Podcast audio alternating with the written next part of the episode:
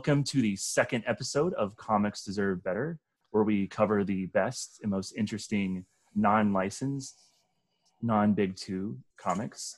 Um, with me today are my co hosts, Brian Hello, everyone, comic conspirators. and Darcy. Hello. So, yeah, so today, um, our big, uh, I'm just going to do a quick rundown. Our big book we're covering this week is The Old Guard by Greg Rucka and Leandro Fernandez. Um, we're also going to touch on the recent Netflix movie um, directed by Gina Prince Bythewood and starring Charlize Theron. So it'll it'll intersperse in there because it's kind of a big deal. And we're also going to be talking some Eisner news, and we're going to be covering some other great indie books that will, if you listen on, you'll uh, know about. So we're going to start out with our news break. So this weekend was the Eisners. Um, San Diego Comic Con was completely virtual, so they held the what people have said was the shortest um, Eisner ceremony ever. So Brian, you have the I think you have the list pulled up in front of you. Just I, I guess read out the winners, and we can kind of react. And if there's not much you know interest in one award ceremony, we just kind of move on. Just keep it casual. All right. Well, Yeah, again, I haven't heard any of this pretty much. I saw some of the list, but I had a weird weekend, so this is mostly going to be new news to, for me. all Yeah. right. For sure. No, no, no problem at all. I'll I'll skip some of the uh, some of of the smaller categories, but um, I have to first say um, no DC or Marvel uh, winners, I which did is hear that. crazy.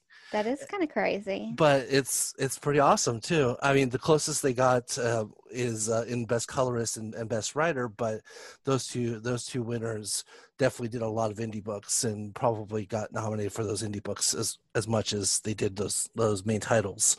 Right. Um, but all right, um, kind of first start like best short story, Hot Comb by Ebony Flowers.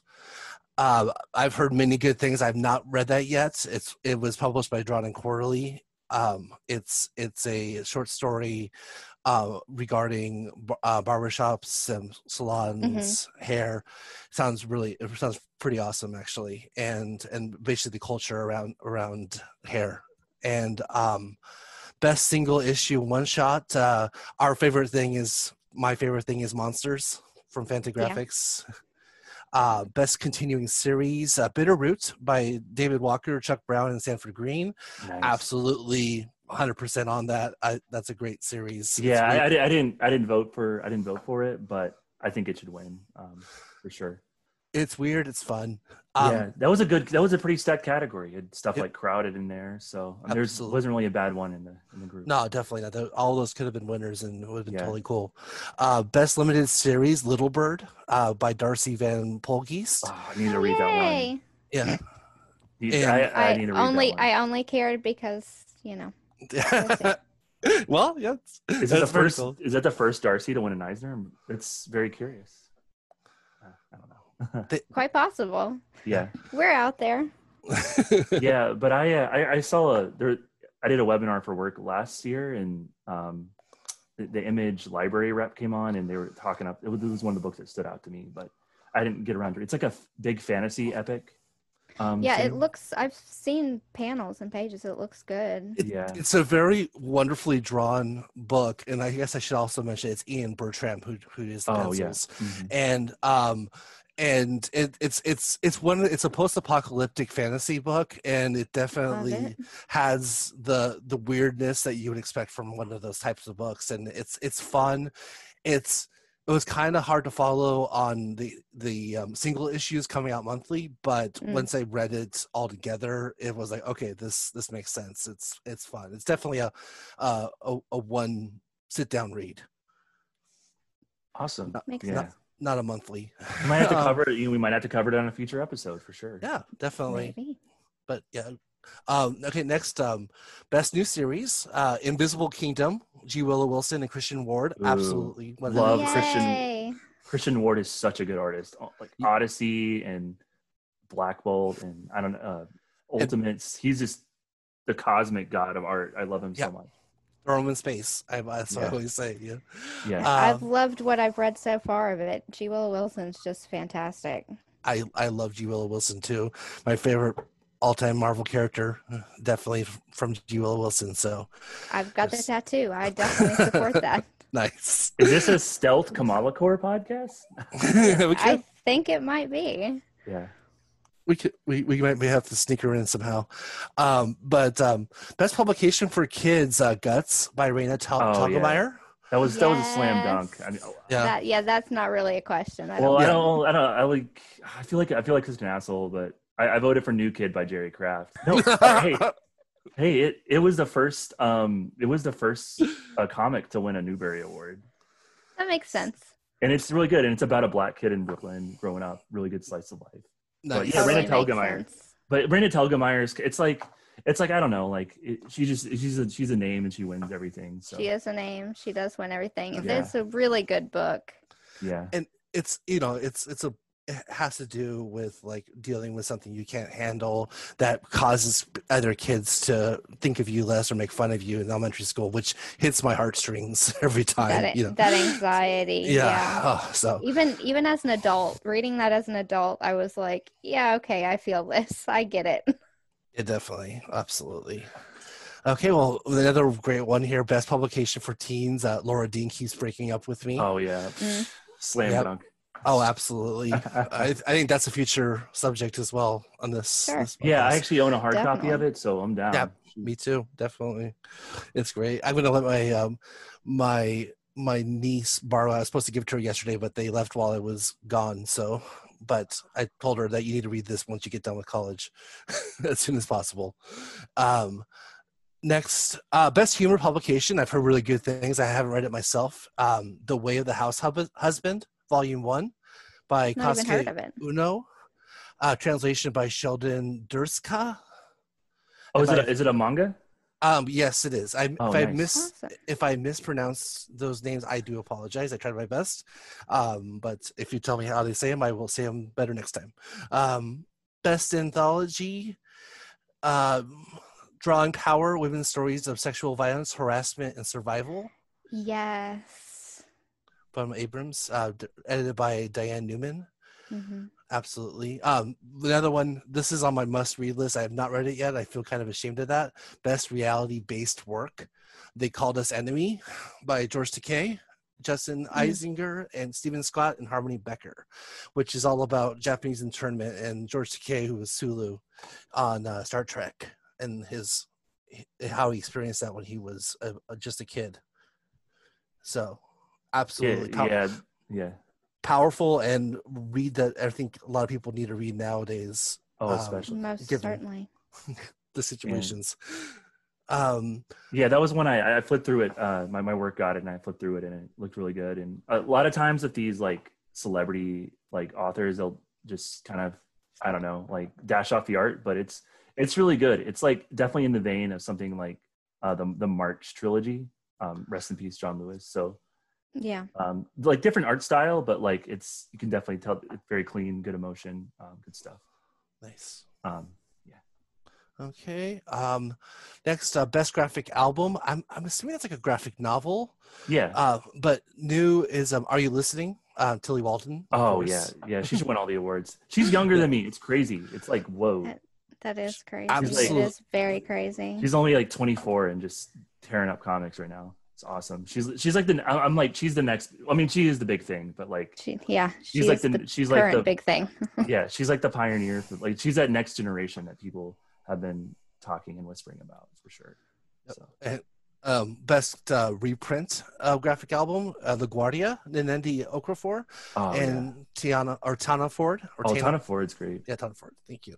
And um, no, that's a great series as well. That's and it's also very relevant right now. Um, best adaptation from another medium: Snow Glass Apples by Neil Gaiman and Colleen Doran. Colleen Doran, yeah, Doran, thank you. It's a gorgeous book. Yeah, Yeah. Oh, absolutely. Yeah. I I I um, was going through the nominations and I and that piqued my interest because of Gaiman. And I looked it up and I'm like, okay, I'm going to the bookstore right now and buying this because it looks beautiful. yeah, yeah. Neil Gaiman's been doing a lot of um, uh, comic adaptations of his like short stories, um, and hmm and I mean, it, it can be it's kind of a little difficult, but he he always gets really good artists like P. Craig Russell, and he's done stuff with Doran in the past on a Sandman. And it's kind of nice to see them team up again. It's nice to see him work in comics because, um, I don't know, I think that might be I think he's probably best as a novelist, but it's strong, kind of second. No, ab- absolutely. No, definitely. Um, best archival collection project, um, Stan Sakai or Sakai, Usagi Yojimbo. And uh, the complete, Congratulations to you. yep, the, the complete grass cut, cutter artist select. Oh, that's the Um, art. Is that the big artist edition from IDW? Yes, it is. Oh yeah, that's ooh, that that would be a treasure to have. Here's the here's the big ones. Uh, Mariko Tamaki who got uh, best writer Good for her. And um, best writer slash artist was uh, Raina Telgemeier, of course, Oh, yeah. which is awesome. Um, best How many of these has she won? Like, oh my gosh. yeah she's basically the saga of that uh of that category yeah, it was interesting that seeing Brian K. Vaughan and or Fiona State because they like Saga. Like, it's I Yeah. mean, Saga is a great series, but it's kind of become like a, a running industry joke that they went on the Eisners. Also, Tom Mhm. King, and but no Tom King this year. no Tom King this year Yes. I think it's a little bit like like Bendis, like Bendis at the beginning of his career when he was doing like Powers, Daredevil, Ultimate Spider-Man, Alias was like the big thing, but then hmm after like a while he stopped winning awards. So I think it's kind of like that a little bit. probably yeah just a cool down Oops. Yeah, I'm just not going to say anything. yeah. um best penciler inker uh or penciler inker team was rosemary valero o'connell for laura dean nice. and uh best painter and digital artist was christian ward yes, you had Two Makes Eisners. Thank good. Get he needs those trophies. uh best cover artist emma rios for pretty deadly which absolutely Oh yeah. 100%. Yes. There's I'm so many all good. about that. Yeah, there's so many good choices in that category though. I think I voted for uh, Jim Bartel, but oh that's awesome for uh, I like Jim Jen Bartel for Blackbird, but man, I mean, I actually, you know, I don't buy many hard copies, and I've got pretty deadly. oh yeah, copy. it's yeah, it's a gorgeous, just gorgeous book in general. It's Perfect. pure poetry. Okay. Um, best coloring Dave Stewart, who also I think wins every every year. Yeah, I mean he's he's really. I mean He's the best, or one Yeah, of the best. Well, what, what were books like? What Black Hammer was on there, and what else is on there? um, uh, Black Hammer, BPRD, The Devil You Know, Yeah. Hellboy, Yeah, um, he does, Gideon Falls, uh, Silver Surfer Black, which absolutely Silver Surfer Black. I think I think it's what I that's what got that's why he got my vote because I'm like that And- book was gorgeous. Yeah. Yeah, no, definitely. Okay, best lettering Stan Sakai. Nice. Um, and let's see. he had a good year. Sakai had a good year. Yep, definitely. Um, okay, we're getting to the, the the end here, but I have best comics related periodical was Women Write About Comics, um, edited by Nola Pfau and Wendy Brown. Uh, best comic related book was Making Comics by Lynda Barry. Ooh, that's that's a good Good. one. Yeah. Yep. Um, this one I just heard about a, a week ago, and I'm absolutely excited to hear to read it. Is best academic and scholarly work was EC Comics, Race, Shock, and Social Pro- Protest by Qiana Whitted, and Ooh, that sounds super good. Actually, it deal yeah it deals with one of the, the most interesting eras of of comics. You know, where when the comic um the the comics code was becoming a thing and stuff. So it's it's so the sounds- beginning of the comics code. Yep. And so that's Rad. yeah. yeah, So yeah. Because I've, I've had some conversations of like old timers and like comic scholars, and they're like, if if the, you know, if Wertham hadn't happened, and the industry, the industry could have been, it could have been a lot more like the manga industry because It could have EC, been, yeah. EC was doing horror, crime, romance. They were mm-hmm. Yeah. more in line with like the adult tastes, but then they had mm-hmm. to kind of pull everything back. Yep, So and- and the And not just pull everything back, but kill variety. yeah, for Exactly. sure. Yeah, yeah. They had to just tone everything down, and I mean, and and it's just like the code itself is just like it looks like it's going straight after EC. It just the words used in their covers and hmm no exactly. yeah. At least it, at least it, it did birth um, Mad Magazine after that. oh, that Um, was that was smart though. They, they yeah. went into magazine publishing. exactly. Um, RAP for sure. Yeah.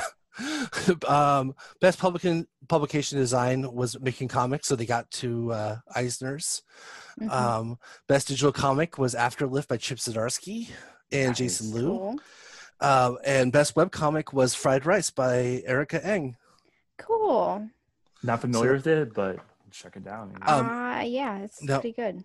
the Hall of Fame entries, uh, um, Nell Brinkley, E. Simms Campbell, uh, Alison Bechdel, uh, Nice. Howard Howard Cruse, Stan Sakai, Louise Simonson, Don and Maggie Thompson, and Bill Watterson. Oh, So- good, good class. A little Calvin is a good Hobbes love. Man, I wasn't surprised Watterson was, on, but I guess eligibility rules. like, Yeah, Yeah. He's I'm kind of. su- yes. Some of those I am surprised that weren't earlier. yeah. Oh, yeah. Louise Simon. Man, I'm glad she's in there. She's Oh, uh, absolutely. like you don't get those good. I mean, you don't get those those good Chris Claremont on X Men without her editing editing the line. I mean, uh, No, definitely. All right, well, that's all the Eisners. So, what's next on our list here? I just that was that was like honestly like I was satisfied by those Eisners for sure. No, definitely. And they were hosted by Phil LaMarr, which I absolutely love Phil LaMarr. So Nice. He's he's so cool. John Stewart, Samurai Jack, you know, it's got it's awesome. Yeah, I think I saw a panel of him at New York Comic Con, and he was just busting in these different voices, and it was just like so so cool. Very cool. Um, and we have any other news items just to finish things off? Um, I, I one last thing. Um, kind of it kind of is on the the edge of comic book indie comic book news, but um, Mirka Andolfo, um, who has done many great works. Um, you know, uh, Unnatural is one of them. Uh, great writer slash artist, um, and they they got a series, an animated series, um, Sweet Paprika, has been greenlighted, uh, which was produced by Ara- uh, Arancia Studios and uh, Gray Ladder Productions, and um, will be. Let's see, I have the description here. It was um, it was inspired by the sketches of Andolfo and tells the story of career-driven demon Paprika and her erotic misadventures as she courts angelic delivery boy Dill. So it's it's it's been described as an urban fairy tale for adults. It's peak fan fiction, and I love it. Yes. No, I like that a lot. Yeah, no. Um, do you know uh, has a network streaming service picked it up, or is it still just? I think it's still floating out there. It, Okay. it doesn't look like there's a there's a streaming service or anybody tied to it yet. Fingers crossed, it gets picked up. Oh yeah. Um, and it, and is that one of those companies? Is that an Italian production company? Because I know she's Italian. I believe so, yeah. Okay, cool. All right, awesome. That is cool. Um, yeah, it's yeah, it sounds awesome. Like there needs to be more animated shows like that for sure. Um, yeah, I think that's it on the news section. yeah. There's a there's a lot. I mean, it's San Diego Comic Con week, but honestly, like this year, I like didn't really pay attention to as many of the announcements. I think the biggest announcement for me is that the it's not even comics related. Was that the the third Bill and Ted movie is going to be available on VOD, so I don't have to And thank goodness. go into a theater and because I see I'm like I'm a youngin. I didn't I wasn't alive when the first two flicks came out, so I'd never seen one in theaters. You weren't alive. No, I wasn't. Oh God, I know it's sad. It's sad. I don't watched. make me cry. I know it's yeah. So I, I guess I'll just have to catch a anniversary screening down the road or something. I, I hadn't heard uh, Please anything. don't get COVID. don't Yeah. go to an anniversary. No, no, no, no, no. I mean like down the road, down the road. Oh, the- okay, the okay. No, no, no, no. I'm not gonna go. I'm not gonna Down go the road in time, not down the road Yeah, in place. yeah, I get like- you. I get you. Yeah, it's like it's like eh, like I love seeing old movies. Like I saw Alien in theaters. That was that was an Right, right, right. Like something like that. I thought you meant like at a theater down the road. oh no! Oh no! I, I, I hadn't heard much about the the new Bill and Ted movie, and then when I watched the the trailer that came out for Comic Con, and I saw Death is back, and I was just like, yes, this is good. I definitely have to see It's a this. good trailer. Oh, yeah, yeah. It was much better than the first one. So I'm like, I'm in. I'm gonna drop the whatever it is for VOD. Like I don't care. Mhm. Maybe Keanu will get you know be able to do a comic for it. So that's you can connect it with comic news that way. Oh yeah, Yeah. he did it. He did it. Have a he has a book coming out from Boom. So Exactly. That's not what I'm saying. He's It's got not a Kent. he's got a comic book coming out. Yeah, Nice. and actually, Boom He is does actually comic books now. yeah, and Boom is actually releasing um some Bill and Ted comics too. So Right. So it's With all it's all connected. It's all connected. It's all connected. It- pretty Is much. it Evan Dorkin again doing Bill and I Ted? think I think I think they did actually do release that Evan Dorkin. Oh yeah, Evan Dorkin is doing a Bill and Ted comic. Yes. but that's like down the road. Okay. But they're re-releasing the ones by I think Brian Lynch did them, and then I think they've also released the old Marvel. Um, they picked up the license for the old Marvel Evan Dorkin ones from like the '90s. Uh, so yeah, so like if you if you know if you're if you needed something Bill and Ted related for the next month, just hit up Boom Studios and they will fulfill your needs. very nice. Or you could just watch reruns of the cartoons in the '90s Yeah, that I officially never watched, but I don't know. they weren't great, Yeah, I've but they weren't terrible. If Yeah. you were a kid in the 90s and needed cartoons to watch, which probably means they were terrible, but we didn't know better. yeah. They were entertaining. They were good. Yeah, It was better than going outside. right. Good one. Yep. All right. So moving on from news to our quick hits. Uh, Brian, what is your quick hit for this week? And, and right. just and just some of gonna quick hits are just our like our mini reviews of comics each week. So Oh, um, yeah. came out. Yeah. So last week, um, Yasmin number one from Scout Comics came out. Uh, writer uh, Saif Al Ahmed and uh, artist is Fabiano Mascaro.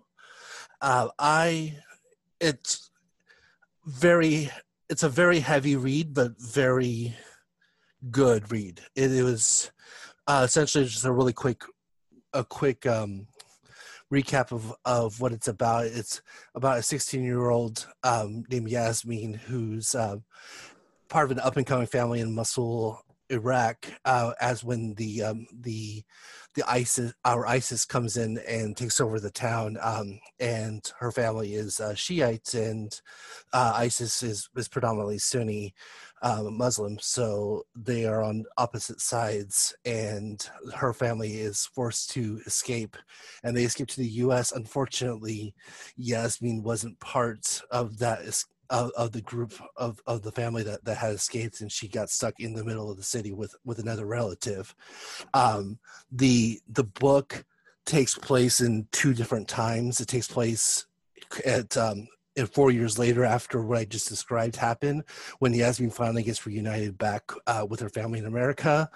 Um, and and so it kind of tells two stories at one time that kind of intersect with each other um, very interesting. The artwork is pretty amazing. I i love the facial expressions the facial usage of, of the books. There's no there's no indication of when you go from the the between the two time periods but the faces tell the story.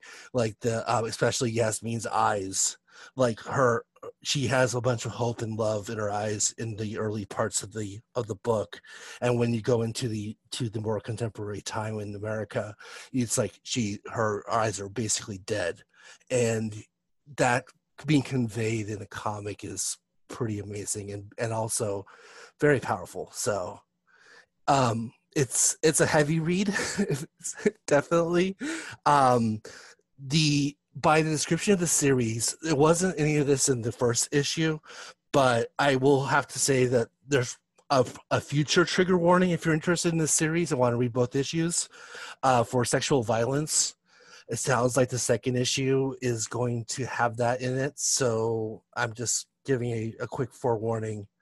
Um, but it's definitely an important story and if if if you want to read it i definitely recommend to check it out Yeah, I'm just glad um Scouts publishing something like that. I I just that the like when you when you when you told me about the book and I'm like it doesn't really fit their I mean their their publishing line, but I'm I'm glad they're going for the the more kind of real world stuff. Um, Yeah, and- it sounds and- really interesting. yeah. So yeah, um, Darcy, what was your quick hit this week? Um, I'm going with a web comic As I kind of said last week, I'm going to try to go as accessible as possible. So I'm going free. uh, so I'm going with my favorite, probably webcomic, uh, Gunnerkrigg Court by Tom Siddell. Uh, it has been around for 15 years, so if you want to jump on board, there's a lot to read. If you don't like to read online, this book has also been uh, transferred. It's been printed, so you can actually buy volumes of this. It's available in local comic book shops. You can buy it on, like, I think it's on Amazon Yeah, and you can go to gunnerkrigg.com and you can buy it off the website. Basically, it is a young girl who goes, her mom dies, and she gets sent to a school, and it's a very mysterious school. There's some, it's Tom is a, he's English, British English. Um, obviously. Uh, and so he's writing from that standpoint. So, like, the school system is kind of set in a British manner. They age up in that way. And it's so it's, and it's got a lot of vaguely Harry Potterish feel to it because it's British kids in a British school fantastically. But that's kind of where that ends. Good. But if you like Harry Potter and you feel terrible about Harry Potter at the moment, this might be a place you could go for Harry Potter feels and without the turfiness. You know what I'm saying? So, your main character is a girl named Annie, and she's kind of got a magic that as you go along, you kind of learn more about. You don't know much about it at the beginning.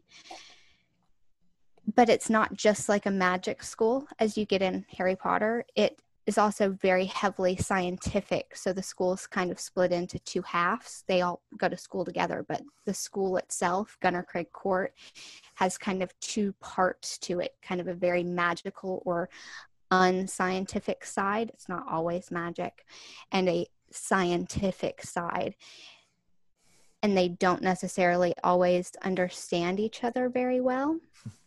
And so there's conflict there there's also the court, which is like humans and people and science that's involved. And there's the forest, which is outside, which is wildness, and there's conflict there. Like I said, it's 15 years old. So if you start at the beginning, the art is a little bit rougher, but now modern art it's incredible the art's incredible the design's incredible. Tom's ability to pay off story has been something I've never seen with I've been reading web comics my whole life practically like since I was a teenager which was much longer ago than I prefer to think about. And there is something that's happening right now that just happened last week a new character appeared who isn't a new character. She's somebody we first saw in a picture, I think probably around year five or year six. That's awesome. Whoa. Oh, man. that is awesome. some long term planning. That is like we've we've uh, seen her maybe in a flashback five years ago, I think. But like the planning that's happened in this story, either he has been in well, he has to have been incredibly organized but there's also like a flexibility and an ability to an adapt to his storytelling. There has to be because he has to have changed something since year one. I don't know if he sat down and said i'm going to be writing this for 15 years you know? So there's got to be an adaptability here. There's got to be some organization.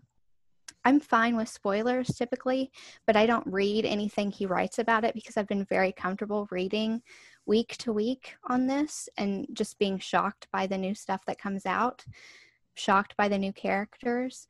I feel like we have a lot of what we should have, but this could go on for another 15 years and I would not be surprised. There's something that's happening right now that's paying off something that happened, I swear to God, in chapter two. And we're in chapter 190, I think. Awesome. So it's it's an incredible story. It's magical. It's fantastic. Lots of strong female heroes. It's got queer heroes. It's got just so much incredible craziness, magic, fighting, all that long thing that they say at the beginning of Princess Bride, sword fighting, sports, this, that, and whatever. It's got all that. So if you like a wonderful action adventure romance, this is it for you with great art. Wow. Very, very awesome. Uh, I think Mr. Siddell should hire you as his publicist. He oh. should. yeah, no, definitely. Uh, well, yeah, I mean, that sounds so good because, I mean, I think a lot, like, I've just been thinking a lot about like these epic comic runs and there, I mean, there's some have happened, but like, it's like, it'll be good to have a, like another one because The only thing would be, I think the only downside is that it is slow because you're getting, you know, like he puts up three pages a week, Yeah. which, you know, and some of those pages are going to be your cover page, your title Right, page, Right. something like that. So you're not getting 24 pages a month. Yeah, that's. kind I mean. I, yeah, it's like my issue. It's honestly, I, I like a lot of webcomics. I'm actually hyping a webcomic after this week. But yeah, it's like my issue with webcomics is like I'll binge Mm-hmm. through a series. I think one summer I like binge through like all of questionable content. Ah, This is easy. like I love isn't like questionable content. Yeah, this Yeah. is Me in like 2015 or something. So like there are like I think 10 or 11 years of backstory, and hmm then I just couldn't keep up with it because like just the whole It's page. slow. It just doesn't. It's I'm I'm either used to getting like 20 page bursts or like a huge long story. So hmm I, I can get the I like web comics. I mean, and I think it, it's good that they're so accessible and you can just recommend it to someone and they can immediately read it. And there's a lot of I th- innovations going on. I think the difference between Gunnerkrigg and something like questionable content would be that Gunnerkrigg is more like a print comic Yeah. in that it is a story. It has characters, it's fully fleshed out. Whereas something like questionable com or questionable content, excuse me, at the very beginning, especially, it felt more like a newspaper comic, Oh, like for a sure. newspaper strip Yeah. comic. oh yeah. So it felt like something that was much more easy to pick up and put down and not think about again.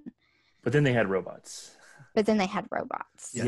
Yeah, which is cool. And on this, uh, it's another thing I like like about webcomics, and I know you were touching on that earlier with like the, just seeing the ev- evolution in art style is really fun. Mm, mm, um, for me. definitely. Even though like you're like this isn't so good, but you just see how the creator grows, and and like a lot with like um, published comics, you don't see that as much because so much stuff will, will get rejected. Um, but with webcomics, Or you they'll have like start after their webcomic period.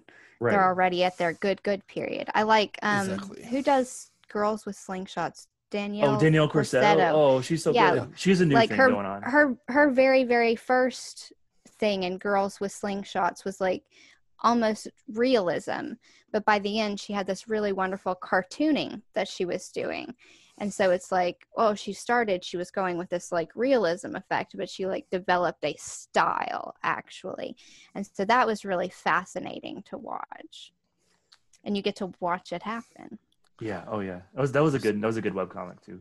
it was And I think she has a new a new thing. I've like read she does yeah she just started something Yeah. new So it's good to see her see her back.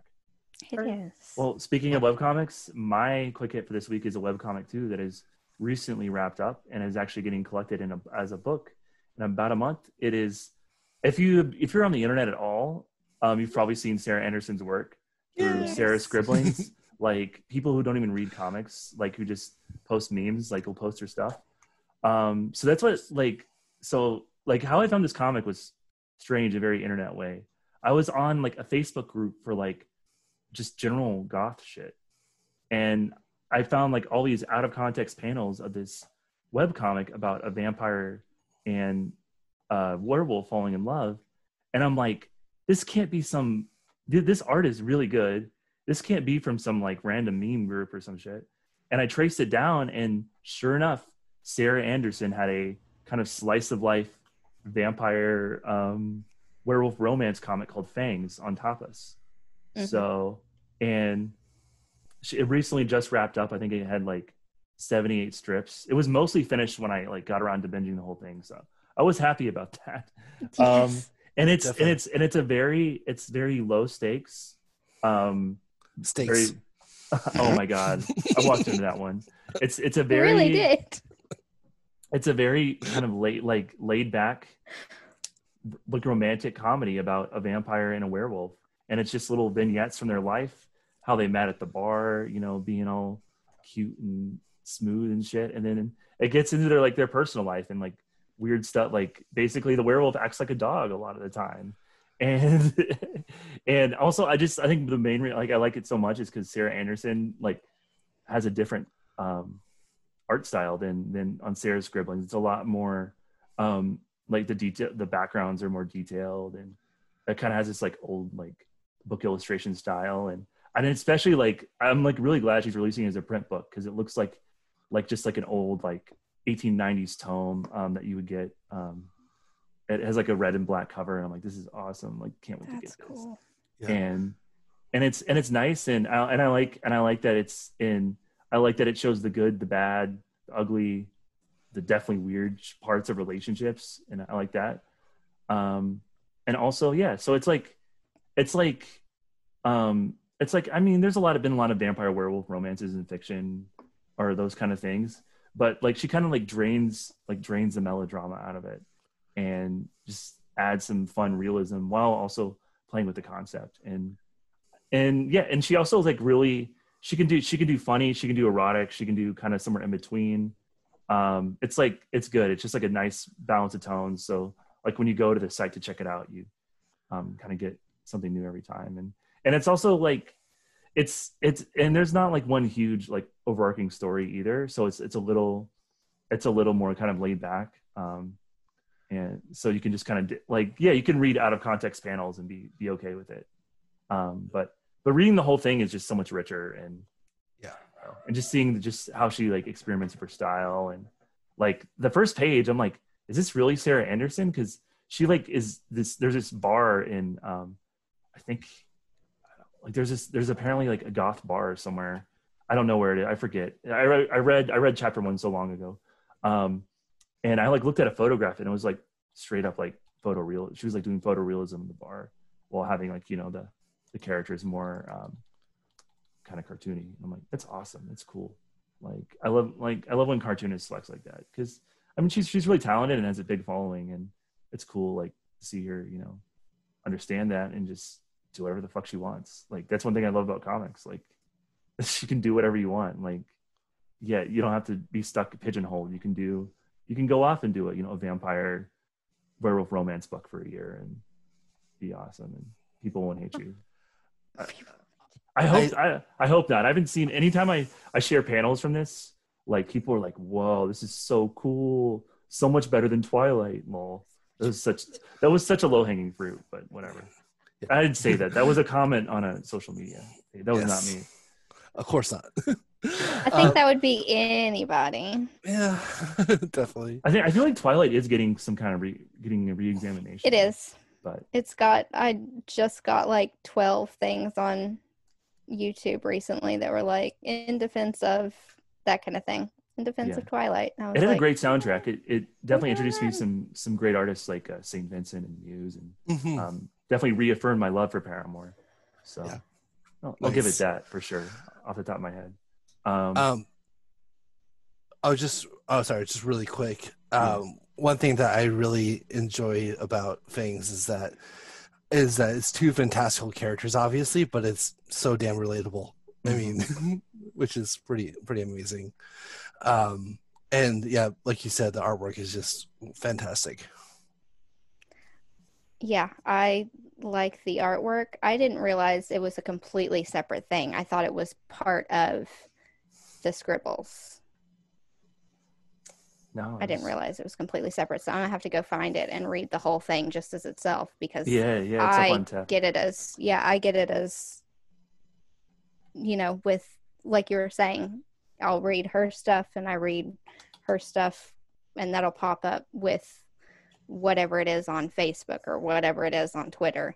And I just assume they're all part of the same thing. I didn't realize it was completely separate. So I'm gonna have to go read that. Yeah, I, I thought. I mean, initially, I thought it was just a completely like I didn't know what I didn't know who was doing. I'm like, whoa, like I know her. Like what the heck? So it's it was cool and like definitely gonna. I can't wait to get that book. Yeah, that sounds awesome. Nice. All right. So now we're transitioning to our main course. It is, um, so we're going to be discussing the old guard. It's the, we're not going to be talking about the new miniseries, but this is the original um, series. I think it's called, the trade is called Old Guard Free Fire. It is written by Greg Rucka with art by Leandro Fernandez, colors by Daniela Miwa, and letters by Jodi Wynne. So had you guys read um, Old Guard prior to this podcast? No. Cool. No, I haven't. Yeah. I read the first issue for a review, but I for some reason I was a busy time in my life. I didn't read the rest of the series and I kind of hate myself for it. I had not even heard of it for some reason. I have no clue why. My mom saw the show and was like, This is really good. It reminds me of Highlander. I was like, Cool. Nice. And I love Rucka, and I'm surprised that this went under my radar. but no, I hadn't heard of it until the, the, the show came out. Um, so yeah, so Old Guard. Um, if you haven't seen the show or read the comic, it is about um, the main character, more so in the comic than the show. Is her name is Andromache of Scythia. She is from the fifth millennia BC. Like this was a time when everyone pretty much linguists think that everyone spoke one language called the Proto-Indo-European. So it's just a completely alien culture. Um, and she is in a team with um, three other guys. Um, oh shoot, uh, their names are Joe, Nicky, Nicky and Booker. And Booker. Booker. Joe, yes. Nicky, and Booker, and they've been a team for at least a few thousand years. Booker is the most recent one. He's a Napo- he's a soldier from the Napoleonic Wars, and then uh, so the big kind of like twist in the first issue, it's not really even a twist, is that there's a new immortal named Nile who is a, um, she's a, a Marine in Afghanistan, and their antagonist is like a farm is big big pharma looking for the secret for immortality, mm-hmm. and it's it's very much it's a very kind of cloak and dagger um thing. I've actually this is actually kind of my it's a little bit of an insult to the series, but whatever, I don't care. Um, this book kind of comes across as like Blackwater but queer with Highlander elements. So like they go to these countries and just go on missions completely off books and ooh yeah, lots of lots of implications there. And, Safe houses everywhere. Yeah. So but it but it's but it's like I, I, I love how it's described. It's like a fairy tale of blood and bullets. Like honestly, I should have just said that.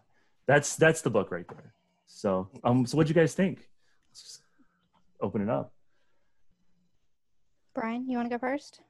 Oh sure. Um, I I liked it a lot. Um, the um, I like the color work. Actually, is what really Ooh. stuck out first with me was the it. Um, I like it when when artists or color colorists will use one main color per page. And and that is definitely happens here uh, with um, Danielle Miwa's work. And um, I also um, like that the the backgrounds are very sparse um, and it's more of a focus on these characters these these these immortals essentially.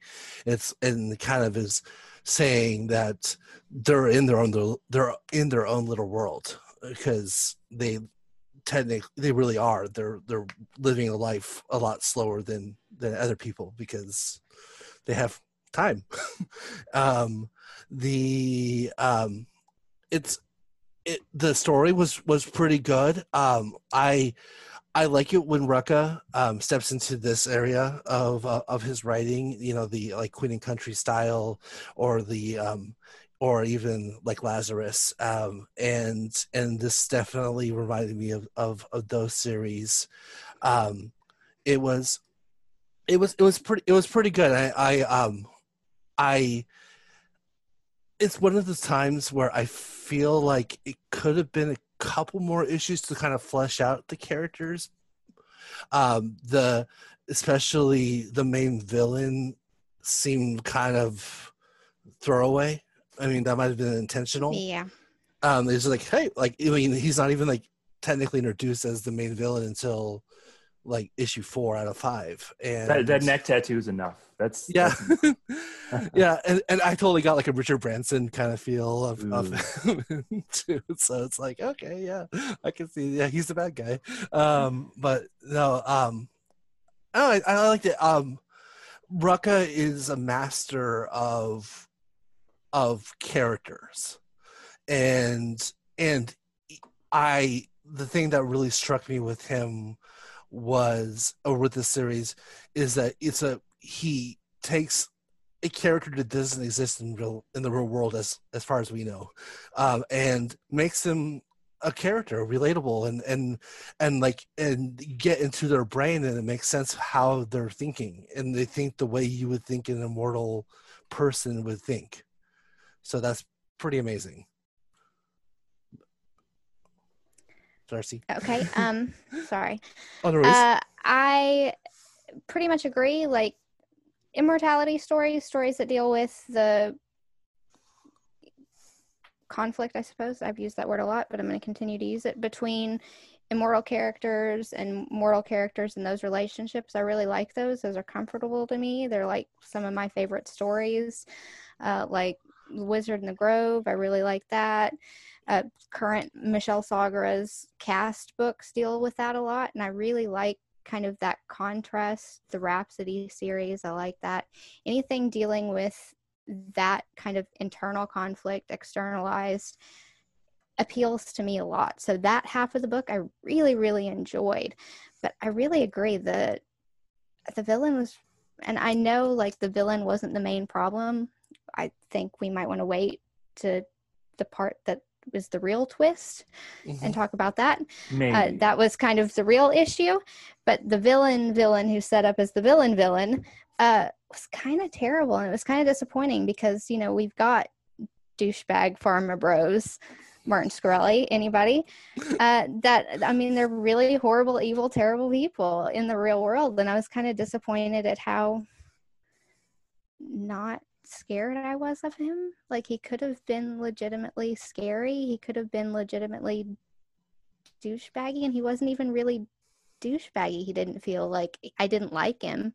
He was a villain. I didn't like him. He was an asshole. I didn't like him. But like I don't know, like he wasn't enough. He he wasn't enough of an asshole. I don't know how to explain yeah. it. I just he was kind of boring. Yeah. Everyone else is so fantastical and he's just so mundane. Right. He's just he just kind of was boring.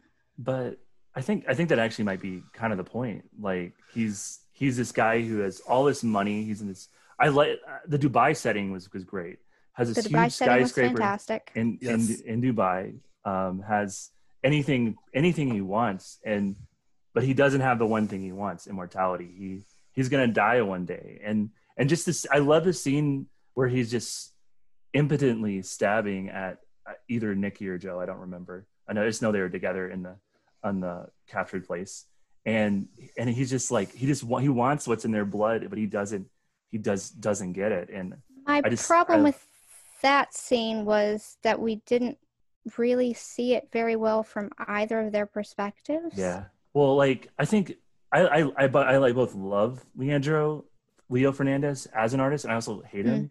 Mm. Um, I, he, he's he's kind of his his style. I would describe it as a mix of Eduardo Eduardo Risso's work and kind of early '90s image stuff like mm-hmm. Stephen Platt without the weird anatomy. Like think think image with anatomy. like yeah, yeah, without the weird anatomy, but all with all the bullets and sound effects and just a hyper kinetic approach to action, which is a lot of fun. But mm. also like some of the staging for like fight scenes just get really hard to follow and really just um like they're technically well done. Like I'm like, yeah, this is intense, this is cool but it's hard to kind of follow the action. There's a few scenes where he does um, start with like he does like an above camera view, so you kind of get the layout of like either the stairway or um, where they're fighting. Um, but then he just it turns into chaos, which also might you know might be an artistic point as well, just showing the uh, the kind of chaos of battle, the the just yeah, utter I, absurdity of a firefight. Um, I, I kind of saw it more as an artistic point because like you get the violence and the blood and and the bone and brain matter with everybody else. You get that definitely with the immortal characters. Yeah, for sure. And then on the flip side, with that fight or the the murder uh, that he got to commit against somebody, and he was like, "Oh, didn't you ever want to try this?" And I was like, "Whatever." But but it worked. My I mean, my my, yeah. my problem with him is if he's meant to be boring, which I can see that as a interesting way to take a villain because he's not the villain villain that we're meant to kind of hate or that the characters are meant to feel right. bad that happened. I get that. But if that's how he's meant to be, that makes that action climax really fall short. Yeah, I mean the final fight was just like okay. I mean the right. the Booker stuff hit so much harder. Like, yes. well, yeah, yeah, exactly. Um, and so it, it kind of unbalances when you're talking about the arc of a book, it unbalances that part. So even if he's supposed to be boring and he's supposed to be dull, eh, I don't think it worked. The scene should have still been interesting. And it wasn't. Something about that should have been captivating, and it just wasn't to me. Yeah, it was just kind of like a Part joke. that, yeah, yeah. He, like he's he in was he's in the he's in the I don't know was it he's in the basin or something and I'm just like he was in yeah. like a bathtub. yeah which but honestly I like I, for the the like getting a pharma bro as a bad guy was perfect I mean that's the world we live in I think now. it was. I think the idea was fantastic yeah because every, I mean, who doesn't hate Martin Shkreli? and I and I like that and I like that he was American and not British which is something they did which like I think I listened to this Yeah. interview and they just did it because they were filming in London so they got a British actor they didn't want to pay to fly in an American to play that play such a one dimensional role um but uh Absolutely. like an American farm. Like that's that's that's who I mean. That's who I, like that's who I want to see as the bad guy right now. I mean, fuck. And it also makes like kind of their because I feel like one thing that Rucka and I think this is like I'm a, I'm just gonna say it's a failing of his work in general is that he he writes all these kind of you know black ops kind of characters, spies, cops, soldiers. I feel like he even his Dragon Age miniseries, the main character was like a mage killer, covert assassin. He just has Mhm. this just predilection for people who are um like in the military or spies or cops. Mhm. And I feel it, he never I mean, maybe in Gets other works, aesthetic. in other works, he just is kind of like they're cool, they're awesome. And then and then the, these and especially with the like the old guard team, they aren't like it's not like something in their it's not like something like Stumptown where the military stuff is in our past. Um and it's like it's now and he doesn't even begin to be like hey like turn around and think like hey you know this is a lot like blackwater this is a lot like these scary mercenaries that do scary shit and i think there are moments like there's that one scene with with uh achilles um in andy's flashback where she's Mhm. doing Right. bounties and Yes. hunting people of color in Australia. Um, and or I mean, she's yeah, like in that that case, she's hunting a black man in Australia. She In doesn't care. in Australia. America. I think that's in it's on Australia because he got um he was in the United States. He, Oh, he had that- was in the United States. and then he okay. came and he fought and then he went to Britain and then wasn't accepted in Britain. Ended up in a penal colony in Australia. Okay. And so and then the farm was and then it's because it's in Australia. The farm was more distant, so she Right. could survive for a little bit because Australia back then was just like fuck Empty? West. The lit- Yeah, Still yeah. kind of is. Because I think it's the I think Yeah. yeah, it was the outback. That was the, the vibe I got from it. Um, so like that, like I thought, okay, you know, maybe because I know he didn't do it in the film at all, or the him and the director didn't do in the film at all. I'm like, okay, maybe he's gonna look into it in the comic. He has more time to do it, but no, like it turns into some Bonnie and Clyde. Um, Highland, like that was super Highlander for Oh, sure. yeah. Um, that was the most Highlander part of the book. So yeah, I think that was just. I mean, it's it's a fun, it's a it's a it's a fun comic. I gave it four out of five stars on Goodreads. Like it's, I want to read the second volume. Like I really connected with the characters. I think he really got into the head of what it's like to be immortal and want to die. Like that was awesome. Um, but also finding new hope through Nile. But yeah, there's just that those some of those bigger implications and like, and it's and it's just like I don't. There, I've had a like it's this started out on some tw- Twitter thread about Rucka's body of work, and I've been in other chats about it. And I'm like, wow, like I, we really need to reassess the body of work of Greg Rucka. Sorry, I mean he no, he's a he's a he's a fine writer. It's just kind of No, like, I- you, I- see, you see those patterns though. totally agree. Definitely, it's you know the the two books I re- I mentioned earlier. I mean, both of those are are kind of military t- style books. So Which he, I mean, he in his past, like his first novel was the Atticus Kodiak series, and he also worked in. He's worked in private security. He's worked as a bodyguard. So I think it, starting out, he's just. It's just. It's what he likes to write, and he does decent variations on it. Like this one has your, um, rom- your queer romance and your, um, kind of immortality and your historical fiction aspects. Which like I like the historical shit the best. That Like, was- honestly. the Yeah, historical Yes. parts were the best. like I think. could watch, I could read a whole series as fucking flashback. I mean, I am a little bit of a, I like, especially when I was younger, I was a huge like military history nerd. So it might The be Crus- kind of like a personal thing.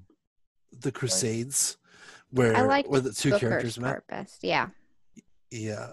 Oh, oh yeah. Uh, how he, he how he betrayed um, Napoleon and the army. Yeah, the Yeah. I liked Booker's flashback was to me. I, I preferred that one over the rest of them. I can't really explain why. I think it was actually the art.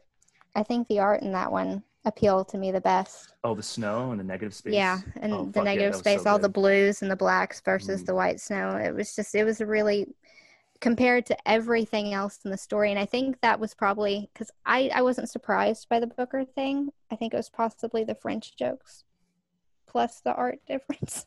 Yeah. But it Yeah. it was I, it was just I thought that was kind of the best art in the entire book.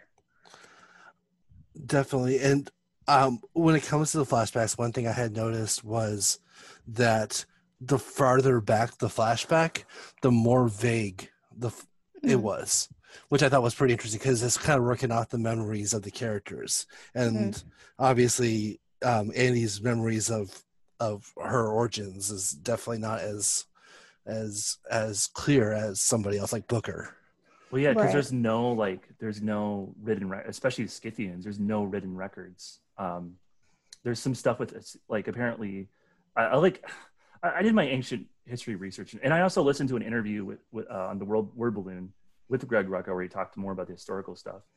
Like she's from the Copper Age, and the thing about the Copper Age, it was melted down to make the Bronze Age. So like, I think Rucka was in London looking at research for to get research materials for for Fernandez and he could only find like a hair comb that maybe was from the time when she maybe like question marks. Like he's like it's the because it's like the british museum. You expect like it's huge. You expect fucking everything to be there but hmm not for this time period. So it's it's it's insane just like it's just like i'm just fascinated by this character and like damn like sh- like she knows all these languages. She's for, forgot like knows how to fight with every weapon. Like people like people were just like a, sometimes like just a transaction for her. like it's just like whoa i want to get into her head so much and um which is one thing i think i think the the the comic did better than the film. Because the film focused more on Nile which was super cool. It's awesome. Like she's a great entry point into this crazy world. Mhm. and um and it's also cool to see like a black female character take the lead um Absolutely. but like just Andy is such a fascinating fucking character. Like I want like I want like I hope like by the time this I mean I hope I don't know I would read a fucking source book with like the battles of Andy or something like Yeah. and, and um and then the I I liked how you know like Rucka had gotten to her brain like there's that part where um where Nile says um you know like a beautiful it's gonna you know it's a beautiful day. And the and then Andy's just very pragmatic and it's just like it's going to be another day whether or not it's beautiful is up is up to you which is totally something someone who's lived a lot of days would say you know? It's like every day's every day. It's it's every day's normal. It's just what you make of it you know? And Yeah. then Nile kind of says it in a different way and it strikes andy you know like when when Nile says that you know a day a day um not doing anything is a day wasted and Ooh. and then he's like oh yeah like because like because like there's that part where Nile talks about all the jobs that she has had all the careers she's Ooh, I related to that so much. she's 27 years And I'm old 27 too. yeah so perfect so she's lived a longer and more Yeah. fulfilling life than these immortals who've lived thousands of years and so i thought that was really interesting you know yeah, like- well, and it's also kind of a comment on like society now that you have to work two or three jobs to survive sometimes. And back then, Right. I guess, I mean, as long as you had a roof to roof over your head and food in your belly, you're fine. Well, maybe, and maybe one songs- skill would last for a long, long, exactly. long time. Yeah, Things and then, didn't then- change as fast. It's kind of like the phone thing. Oh, the we unlocked the phone this way. Oh, now the phones are unlocked this way. That changed really fast. Yeah, I love that. Like no one, like I mean, it was definitely plot convenience, but but it makes sense. Like how no one except for um, Booker was tech savvy at all, and like and it allowed him to get by because no one noticed that you had to have Wi-Fi to get on the internet. yeah, yeah, because it's just like it's because like I don't. I mean, like Andy's perception of it is probably like magic more, s- but I don't Right. know. Like oh, It's oh, it's just hard a to magic keep- box. It's hard to keep up. Yeah, and I mean, there are people, people who live in yeah. it. Exactly. And there's like people today who, I mean, who are like, oh, that takes me to the internet. And they just, they just don't think about it. Um, Yeah. um, but yeah. And, uh, what was it? Oh, shoot. Yeah, and also like Andy just seems more of a like just physical hands-on person. Ta- Like Mhm.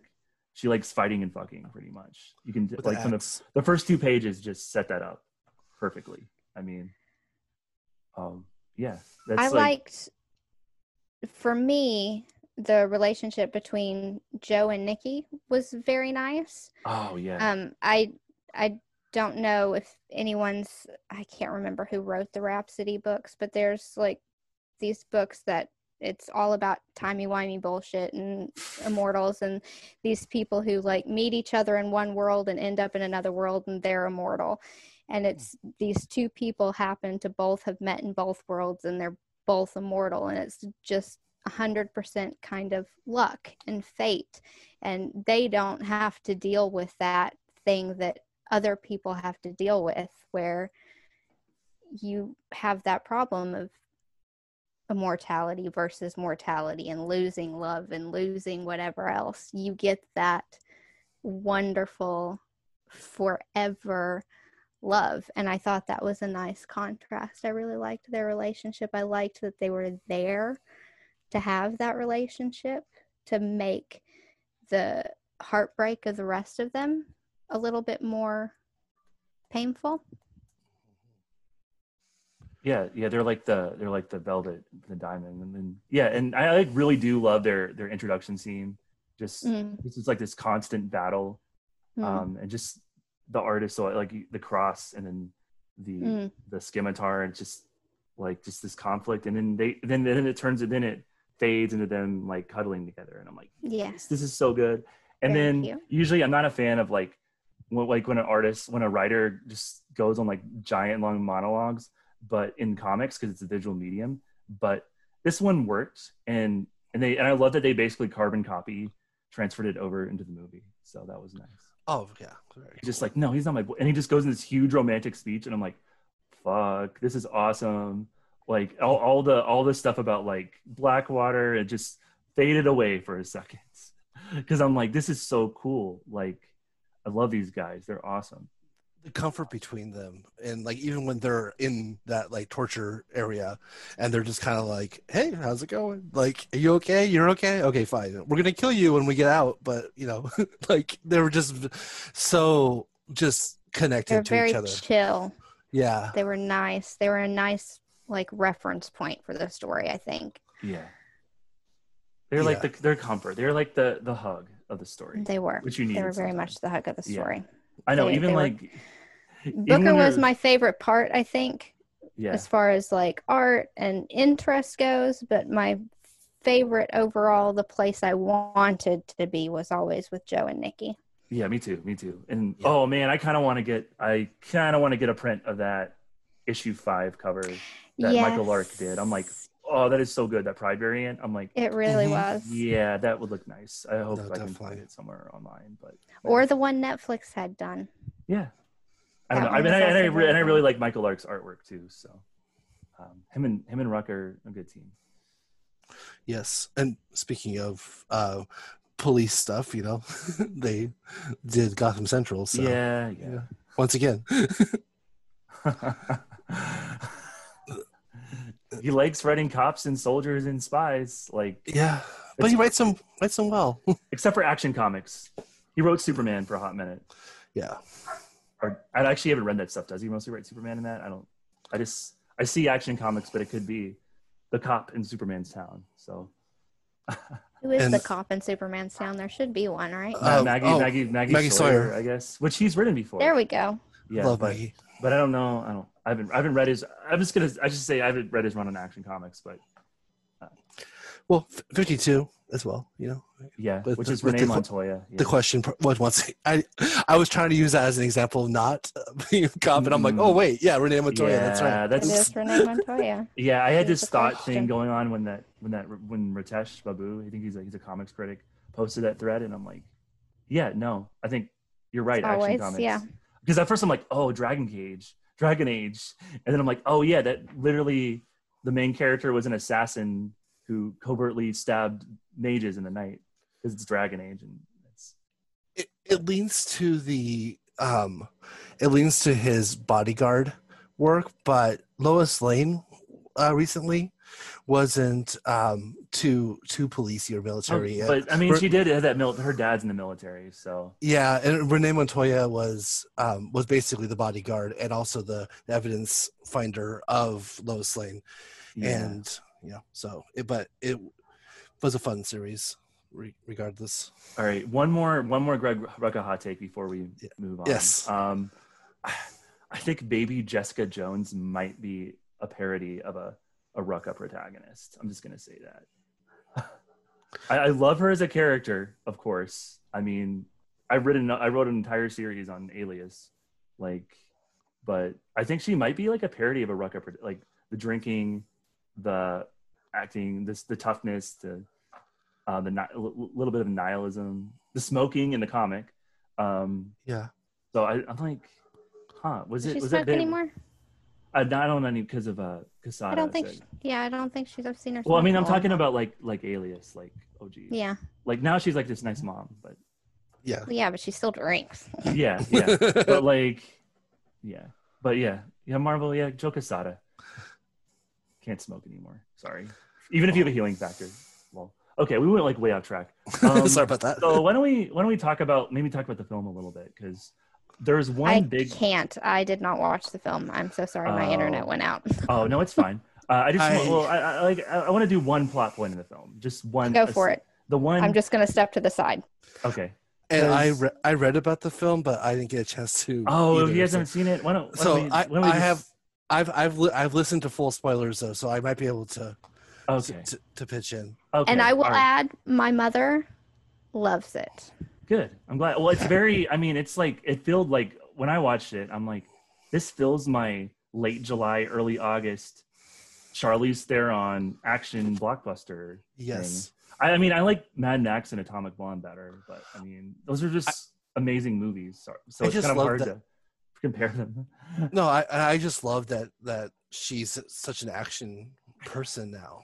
She's always had it in her. I mean, Aeon Flux, but Oh yeah, but. Furiosa, I just love Yeah. Furiosa so much. and I like she's doing these roles, and I like that she's because I know she she was a producer on this film, and she was a producer on um, Atomic Blonde. That she's also, you know, kind of funding these movies and making sure they get out, get can shoot in these great locations and get made and get in front of eyeballs. So I like it. And yeah, no, it's like I'm like so glad she's doing this because she I mean, she is an Oscar. I mean, she could be doing anything, but she's Mhm. just gonna play these challenging, physically and mentally taxing roles. Like kudos to her. Like I love her. I like follow her on all social media. I know I probably shouldn't stand celebrities, but I might stand her a little bit. I really liked her in Long Shot too. She just oh god, she's so fun. Um, but yeah, but going back to the, there was one big plot difference between the comic and the movie. Um, so to kind of hype up the stakes a little bit, um, it was revealed that Andy is dying in the movie. oh, So How? yeah, That- Not how def- revealed. How dying? like like like she's like if she's she like the next time she you know gets hit like it'll be the last time kind of thing So there's a number on how many times you can die. there in the isn't a movie? well there isn't a number they don't do that it's still they still handle the immortality in the same way actually in the interview rucka's like uh, initially the studio wanted them to explain the immortality but that's he put his Mhm. foot down on that one and good I, I like I like that that they Yeah, same. explain it. because a bunch of idiots on the internet are like they should explain it. I'm like screw you guys. So, like it's she, not the but she she knows she only has one time left. pretty much. Like because she's like Ah, her wound like like she's like wounded for a lot of the movie. Like so think uh, like a lot of the action scenes are the same except it's like in london instead of dubai. But she's like clutching her side and like all kinds of yeah it, in the in the book it, she in passing almost it's just mentioned that like that it just clicks like mortality clicks in all of a sudden and right. the way the way it was described it sounds like to me that you know it like all of a sudden you're, oh i can die now you know Yeah. so- yeah. think- to, I to me, it was like one time it works, and then one time it doesn't. yeah it's just random and meaningless which Yeah, kind of which like death. Yeah. yeah it's great yeah so i think i think i think i might like the comic one better because i feel like they too. might have hollywooded it up a little bit That's kind of Um, what it feels like to even though like give- it's it's because it, it does make it more Holly kind of Hollywood drama. Oh, yeah to add more weird thrill to, yeah. yeah, yeah it, it, it gives it gives a meaning. It raises the stakes, like you were saying. So Yeah. definitely, because Because anything about immortals, you run the risk of it being boring because it's like, okay, yeah, watch them get shot up. Who cares? They're alive. But like So- the thing, Old Guard just like, but I didn't even think about that while reading Old Guard because just Rucka No. just has that focus on the emotions, and you're not even like, Exactly. like it doesn't like matter. It's just like And the thing is, to me, the thing isn't, oh, she might die. The issue is, oh, she might not die. Like, that's Yes. the conflict that she's not dying, not that she might die. That's not the concern. She would be happy to die.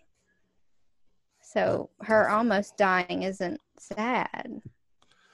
And, and like which how the she movie gets, doesn't get really. yeah, like, like when she gets mad at Booker, like when when she thinks that Booker is dead, he's like, "God damn you! Like you're only yeah, two hundred years why old." Why you? Why you? Yeah, Yeah. but I I do like it at the end where she's like, maybe I should stop.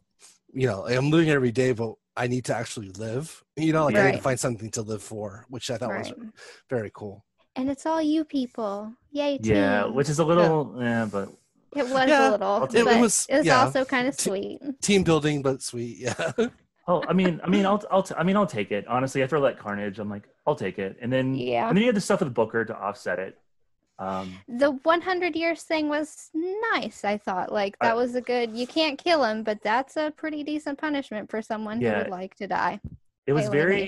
It reminded me a lot of the the the myth of the Wandering Jew. Have you guys read Sandman? Like Mm, the whole the whole Hobgoblin story where he meets death every or meets Dream every hundred years. I'm like kind of kind of like was like that. I'm like cool. He can wander the earth and and that's like torture. I mean that's such torture though. He's like stuck It by is. himself. I'm like wow. Like and that's what I'm like fuck. I gotta read Force Multiplied. Like yeah. um for sure.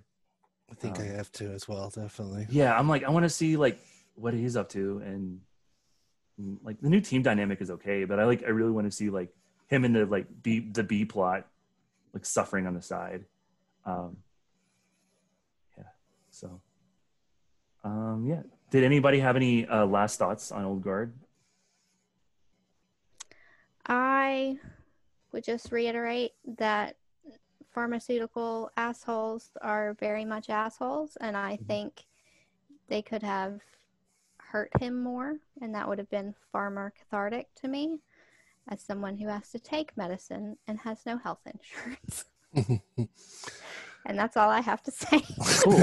a more a, gory, a gorier death. I like I like A that. gorier death for the pharmaceutical. okay so like this is this is going the, so the movie the, the, the kind of funny thing for the movie is they so like um, merrick is british in the movie and they cast the guy who played dudley dursley in the harry potter flicks as him oh, great. so it was just like it was like amazing like well because like there's less that he because he's like he's still you know he's still his same like he's not like a big swole like you know tribal tatted up like american in it which Yeah. right. but he just like he just has he still has such the actor i think it's henry melman's the actor has such Okay. a punchable ca- has such a punch, has such a punchable face so like i don't know They cast Dudley as Merrick. yeah henry mel yeah it's the same actor yeah. Okay, I'm googling this. You hold on a Mhm. second. It's wild. no, I it's have to see wild. this. no it's it's it's wild yeah no it's and they Oh, got and then they ch- they cast i don't think we talked about copley but they cast chiwetel ejiofor as copley which was perfect Yeah, I, I remember Ooh. seeing. Oh my gosh, he does have a punchable face. Look at Yeah. that little face. Yeah, I know, Oh, I know. yes. I know it's a great. It's like it's so like yeah, it's like on the it's like so on the nose, and it's like honestly one. Of, it's like honestly one of the failings of both the film and the book. Like it just yeah, but you get a different you get a different flavor of punching. You get a little little British, um, British. Uh, you get your British asshole. Your but like but in the real world, like I would laugh at him, but the other one I would just I, I don't know. It's it's comp. It's No, I see it. I see Yeah. it. it. It's one of those things where it's like it makes sense to me. Again, Martin Shkreli, it works. He could play Martin Shkreli. yeah in a no no no no that's biopic. that, that's out of there mm-hmm. yeah no like that was perfect. it perfect totally works. yeah But I just don't know. It didn't. He wasn't a douchebag enough. Like he needs to be a complete and utter douche weevil, and he just didn't get there in the Man. comic. He just Well, needed to maybe be a they little should've- bit more. It's one of those things. It's like they didn't. These guys are so incredibly evil in real life, and somehow a comic book villain isn't evil enough. Well, guess Like- what? Murder of one human being isn't evil enough. Well, well, guess who's currently listening to our conversation and will be making a comic pitch based on this? Mark Millar is going to make the most evil pharmaceutical guy ever. So, Yeah. the- that, I think we just had our monkey spot here. Um, Possible. yeah. and in all in all honesty, I mean, like like like Darcy was saying, like they, they should have actually got into like what he's doing in pharma, like and how he's negatively affecting the world Mm. with with what what they're doing. I mean, Yeah. It, that's I, definitely. th- I think this is more like it's it's more like they they they had time they could either focus on the, the awesome heroes or the villain and they decided to focus on the heroes and Yeah. it's a choice i mean It is a choice, and I didn't like I said. I loved the rest of it. I'm just kind of disappointed in the villain. and i don't think it and bit. it doesn't work as well because like i'm just gonna be honest all these fucking like these like even though like old guard isn't a superhero movie even though some people decided to market it like that i don't know why um like these movies are honestly only as good as their antagonist and like Mm. especially these kind of origin stories so like yeah but Mhm. i think the sequel could be good maybe Would would you say that the villain usage in the movie is is similar to like the the MCU style of villain usage, where is the introduction villain is kind of sometimes a throwaway villain? yeah not, oh Bla- for not sure Black Oh. Panther, but like other oh, intro for sure movies. Yes, for sure. Um, yeah, and then like, um, yeah, but I think, and then they set up, and then they do the. It's like it's like, it's like the, like Rucka in interviews is like this isn't a superhero, but it's like very origins, like very origin story vibes. It's a well done origin. Mhm. It's a well directed movie, well well acted Yes. movie. It's like, but hits all the origin story beats. Um, and and then and then the, and then there's even like a stinger, which there's like even a stinger and stuff, and like she would tell Ejiofor, um, Copley ends up being like a Nick Fury type, and it's like, yeah. Um, and then they the Stinger they set up a more interesting threat. They pulled a whole. I think probably Batman Begins did the best job with this because it kind of stole from Batman Year One, which Oh, I mean, yeah. if you gotta like did like the Joker card, so like they kind of did that in the movie to set up a bigger threat. So They put in a Joker card. no, they they they they, they It wouldn't surprise me. Joker's everywhere else, so Yeah, you're right. He's very overexposed. Um, come see, come but- see the sequel with Jared Leto. but they but they set up a more interesting, fascinating antagonist for the sequel, which, like, okay, sure, Sure. why not? Um, I hope there is a sequel, but and I, and I know it'll be very different than the comic um, Yeah. sequel because so it'll be cool. We'll kind of have like a little anime manga diverge if they make a sequel to the movie. So and both helmed by the the writer. So I'm, I'm yeah, or at least the that. first, or at least Rucka has a deal for the first draft, and Yeah, I mean, I think they let him do a lot. Of, from what I could tell from this this interview, they let him do a lot on the movie, which is so cool. Like, I like that they do. Like back in the day, they would just like maybe like fly the writers out for one day on set and just tear it apart. I'm thinking like Bryan Singer's X Men, but now like I know um like Rick Remender was a showrunner on Deadly Class, and um they like I like that they have like the original creators have more input into the adaptations. It's fun. Absolutely. Um, it, it it kind of reminds me of like Daniel Clowes and um, Ghost World, the Oh book yeah, and the movie. because he wrote the screenplay. Yeah. Yeah, and, and diverts, but both are excellent. And so I'm I'm excited to see the the Old Guard movie and and see where it you know see the yeah yeah i think i think i think you guys should check it out it's pretty good and especially like there aren't really other any there isn't much competition right now in the movie No. front so not really. i know I'll that was that was like definitely damning with faint praise but I'll watch Scoob kind of instead. was. Yeah. but charlize theron is just mesmerizing and amazing and like the perfect andy like when you watch it you're like they couldn't cast anyone else as andromache of scythia like sorry it's awesome um okay so kind of moving on to our looking forward um our final segment looking forward what indie comics are you guys looking forward to this week, Brian? Uh, well, um, I have on my list here um, Hedra number one. Uh, it's going to be coming out by Image. I guess it was actually self-published before, but um, it is now coming out from Image. Um, it's it's basically a thirty-panel 30 panel pages, uh, take that Tom King, about uh, space travel. And it's silent. It's a silent comic, and it just absolutely looks beautiful. And it's from Image, and who's the creative team? Um, it's uh, written and drawn by Jesse uh, Lonergan. Or okay. Lonergan. Cool. I like that. Image takes flack, but I feel like they always have interesting creative work. So I'm glad they, they published that. And Darcy, what is your what are you looking forward to this week? I am kind of reading this on it's a web comic that's been uploaded to Graphite.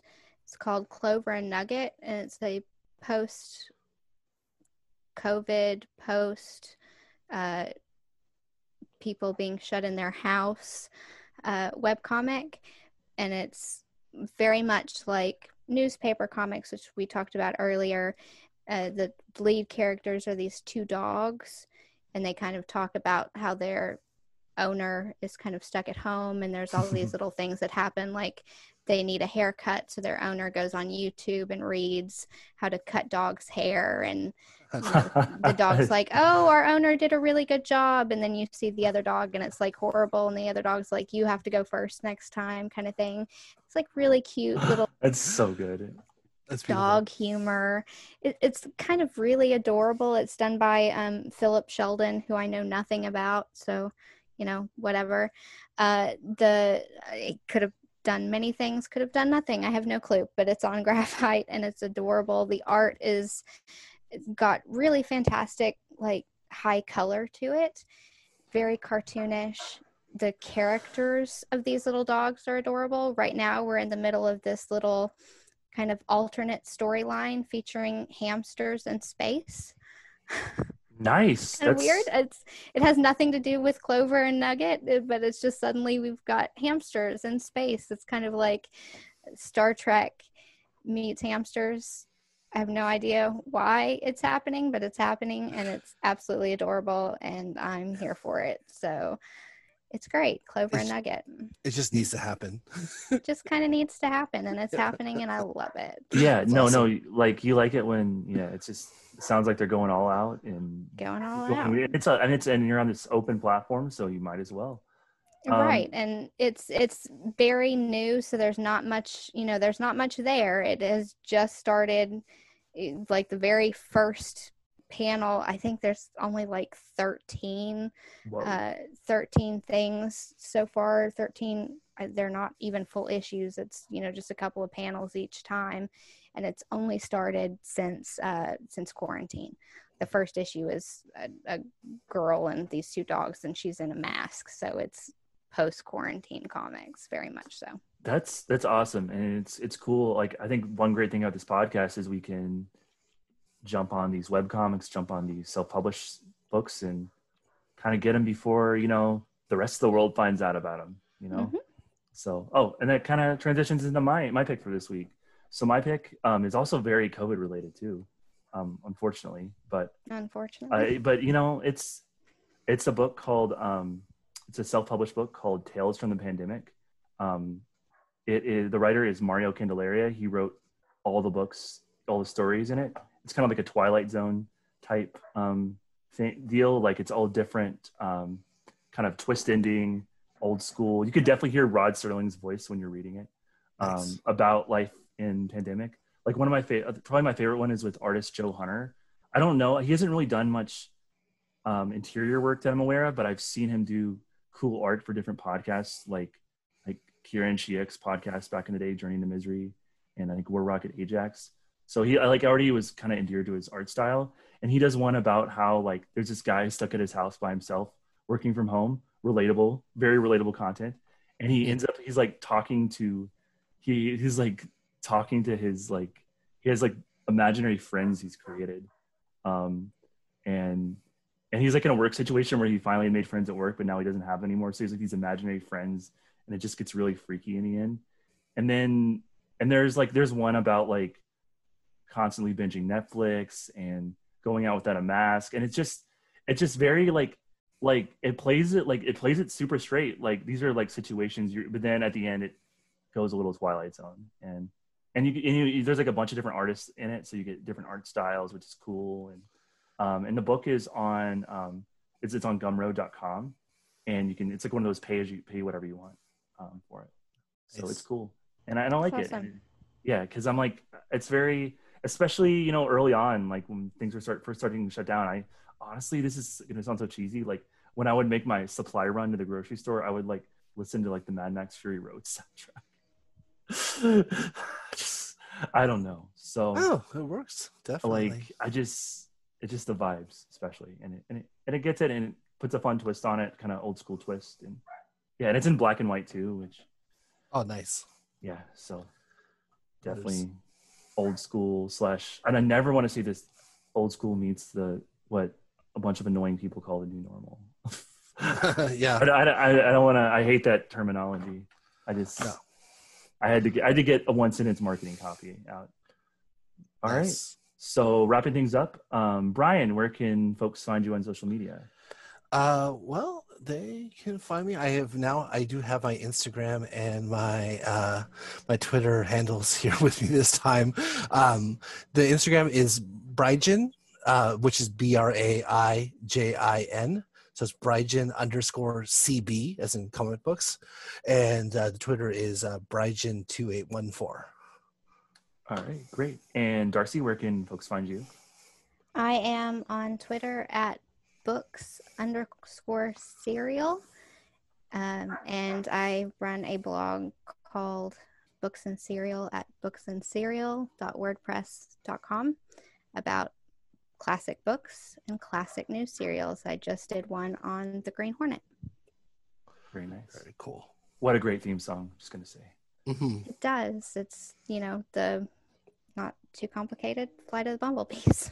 For sure. Absolutely. Um, Is, isn't that um, the same guy who did like the the Peter Gunn Maybe. Flight I of the don't- Bumblebees? Oh no, the um oh I, I might be thinking of something else. I apologize. Um, yeah, I don't, I don't know. My bad. Um, and then you can find me at Midnighter Bay B A E on Twitter, and you can find my writing and also this podcast on GraphicPolicy.com. We got picked up for syndication, so yay! Um, Very awesome. um, yeah, and then I also That have another is great. yeah. And I also have another podcast called Tens Redux where I talk about movies and shows from the 2010s and recovering the losers this month. So little, little comic book connection. Chris Evans Um, love. Yep. And then our podcast is the most important. So um, you can find us on Twitter at CDB Pod, and you can find our website, comicsdeservebetter.wordpress.com. Um, and also, um, new this week, we are on, you can subscribe to the show, Comics Deserve, just type in Comics Deserve Better on your search bar on Spotify. You can subscribe to the show, get all the new episodes when they come out. And we're also available on Google Podcasts and some other podcatchers that I don't really know about, but um, just type in comics deserve better and you might find them. So yeah. And if you can if you can review on those podcatchers, uh, give us five stars, please. Yep. Or one stars and we can Yeah. work to have better feedback. I don't know. And yeah, and if you have any questions for the shows, just feel free to DM us on Twitter. And um, what's our email? Our email is uh, comic comics deserve better at gmail.com. Yeah. If you're more, you know, fancy and professional. And just remember, um, just enjoy comics, enjoy life. Peace.